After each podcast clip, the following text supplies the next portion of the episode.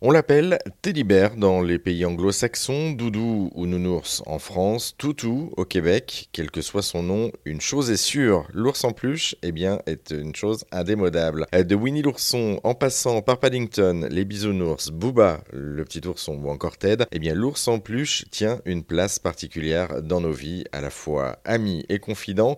Il est là pour apaiser les petits et aider les grands à rester enfants.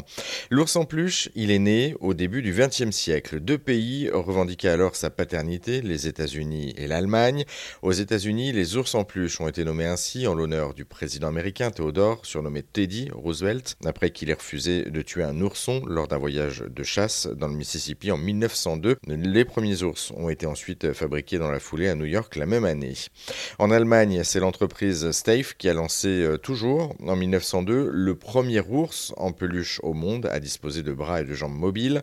Mais la machine s'emballe vraiment quand un revendeur américain eh découvre l'ours en peluche allemand et en commande plusieurs milliers pour des magasins aux États-Unis. L'ours prend alors le nom de Teddy à partir de 1906. Entre l'ours en peluche du début et celui d'aujourd'hui, c'est le jour et la nuit, comme nous l'explique justement Lucie Lofer, ancienne présidente de l'association des amis de gueule de miel. Non, il était, plutôt austère. Il avait des yeux en bouton de bottine. Il était euh, bourré en paille, donc il était un peu plus dur. Et les normes sur les jouets ont beaucoup évolué, ce qui fait qu'à partir des années 50, on a commencé euh, à remplacer la paille par du coton, de la bourre de coton. On a remplacé les yeux par des yeux en plastique pour des, normes euh, pour les jouets pour les enfants, parce que on subir des tests aux, ours en peluche et euh, il faut pas que les yeux puissent s'arracher parce que les enfants c'est ce qu'ils c'est font quand ils ont des jouets ils tirent ils tirent et ils, ils auraient pu ils auraient pu se blesser avec des,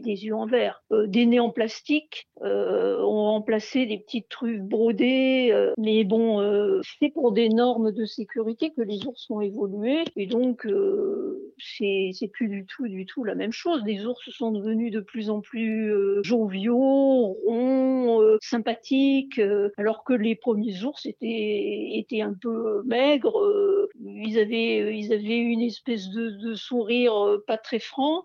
ils étaient un peu austères alors que maintenant ils sont plutôt joviaux et rigolards et, et, ronds, un petit peu comme les personnages de Walt Disney. Mais, mais, du coup, ils ont toujours la même, euh, la même fonction, en fait, que ce soit depuis le début ou encore aujourd'hui, c'est-à-dire de, j'allais dire entre guillemets, d'être le, copain ou en tout cas de consoler euh, l'enfant Oui, oui, tout à fait. Et d'ailleurs, euh, nous, on avait une partie de l'association qui était consacrée à la thérapie par les peluches. On a travaillé sur de nombreux programmes à l'hôpital avec les enfants en fin de vie. On avait des partenariats avec des pays étrangers, mais bon, par exemple, en Suisse, ils utilisent l'ours en peluche pour les malades du sida, en Israël pour les soldats blessés, euh, aux États-Unis, je crois que c'était pour les cardiaques. Euh, et l'ours en peluche, euh, nous, on l'a utilisé avec des enfants autistes pour les faire reparler. On a travaillé avec les services sociaux à côté de chez nous pour rétablir le dialogue entre parents et, enfants. Et c'est un objet thérapeutique très bon marché et qui marche très bien. Mmh, qui marche très bien. Donc c'est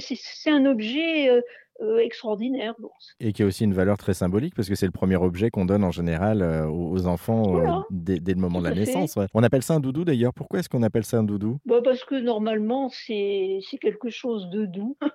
c'est une, une, peluche douce. C'est devenu un doudou. Mais bon, maintenant, ça peut être aussi une girafe ou, un chien ou, ou, une licorne. Oui, n'importe quelle peluche finalement. C'est plus une peluche, un ours en peluche. On, a tellement développé en fait le, le concept que finalement, ça peut être tout et n'importe quoi. Une petite question pour terminer, euh, du coup, euh, sur le, le mot euh, l'arctophilie. Je ne connaissais pas avant de, préparer ce sujet. Est-ce que vous pouvez nous expliquer ce que c'est? Ben, Arcto, c'est l'ours, je crois, en grec, hein, tout simplement. D'accord. Donc, du coup, ça veut dire que c'est une collectionneuse ou un collectionneur d'ours, c'est ça? Voilà, c'est ça. Vous, vous, vous, à titre... On est la troisième collection au monde après les timbres et la monnaie. Et vous, vous en avez combien, en fait, si c'est pas indiscret chez vous? Oh, moi, j'en ai peut-être 400 ou 450. Ah oui, quand même, ouais. Ah, Mais je peux vous dire que dans mon association, je suis loin de détenir le record, hein, mais vraiment très très loin. ah oui, mais déjà avec 400 ou 450, c'est quand même déjà, c'est déjà pas mal, quoi. c'est une, c'est une belle collection, mais bon, euh, dans les 450, il y a des, il y a des ours qui ont, euh, il y a des petits ours, il y a des ours en bois, il y a des, des battery toys euh, japonais, donc c'est une collection très diversifiée. Hein, c'est pas que des ours en peluche de 1920. Et, il y a un petit peu de tous les pays, on va dire. Et quel est le, le plus surprenant que vous ayez eu entre les mains justement d'ours en peluche? Bon, écoutez, ils ont, ils ont chacun, ils arrivent chacun, vu que c'est des ours anciens, ils arrivent chacun avec une histoire, donc je peux pas dire qu'il y en a un plus surprenant que l'autre. Après, c'est vrai que quand les gens viennent et regardent les ours, il y en a toujours un qui les attire plus que l'autre. Mais ils ont tous leur personnalité, ils sont tous attachants, euh, ils ont tous une histoire euh, bien particulière. Euh. Oui, peut-être j'ai un ours de soldat anglais qui a les yeux en l'air. Donc les gens se demandaient pourquoi cet ours avait les yeux en l'air. C'était un petit ours qu'on donnait aux soldats anglais à la Première Guerre mondiale. Ils mettaient ça dans leur poche et l'ours les regardait. Et il y a quelques, soldats qui ont été sauvés d'ailleurs par leur ours, pris des balles hein, et c'est l'ours qui a pris la balle. Et moi j'ai un petit ours comme ça, j'ai un tout petit ours, il a, il a rien d'extraordinaire, mais c'est les, les petits ours anglais euh, qu'on voyait donc après la, Première Guerre mondiale, voilà, à cette, à cette époque-là. Hein. Et vous avez une peluche en, particulier en, favori que vous aimez plus qu'une autre? Ah bah oui, oui, bien sûr, bien sûr. Ça c'est normal parce que j'ai mon ours d'enfance. Ah, vous donc il est toujours là. Moi j'ai un ours depuis l'âge de 5 ans, il est, il est vieux, il est râpé, il est usé, mais il est toujours là.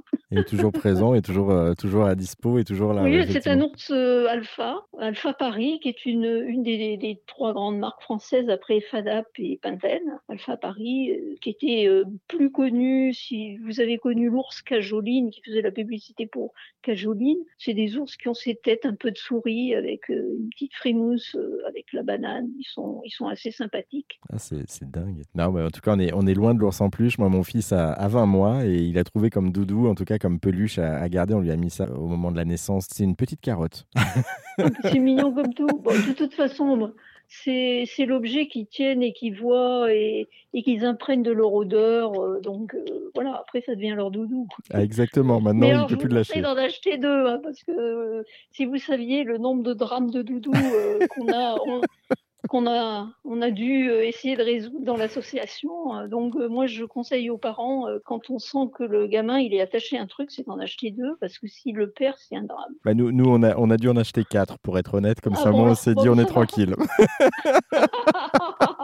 on en a des parents prudents. voilà, on en a pour la crèche, on en a un pour la maison, et puis on en a deux en rechange et qu'on arrive à faire changer ni vu ni connu entre deux. C'est bien, c'est ce qu'il faut faire, parce qu'il faut les laver quand même de temps en temps. Exactement. Mais en tout cas, c'est vrai que l'ours en peluche, euh, ça reste quand même une valeur sûre et ça reste pour petits et grands une, euh, un moment qui, enfin voilà, qui, reste gravé pour, pour tout le monde. Hein. Euh, comme vous le disiez, vous avez gardé votre ours d'enfance. Ben, moi, c'est pareil, j'ai gardé les miens et, je pense qu'on a tous, c'est une, une, histoire en fait universelle. même en grandissant, on, garde ce repère. Notez que l'ours en peluche est célébré chaque année dans le monde le 9 septembre lors du Teddy Bear Day. L'occasion, pourquoi pas, de ressortir votre peluche préférée du placard que ce soit d'ailleurs un ours, une carotte ou tout autre type de peluche.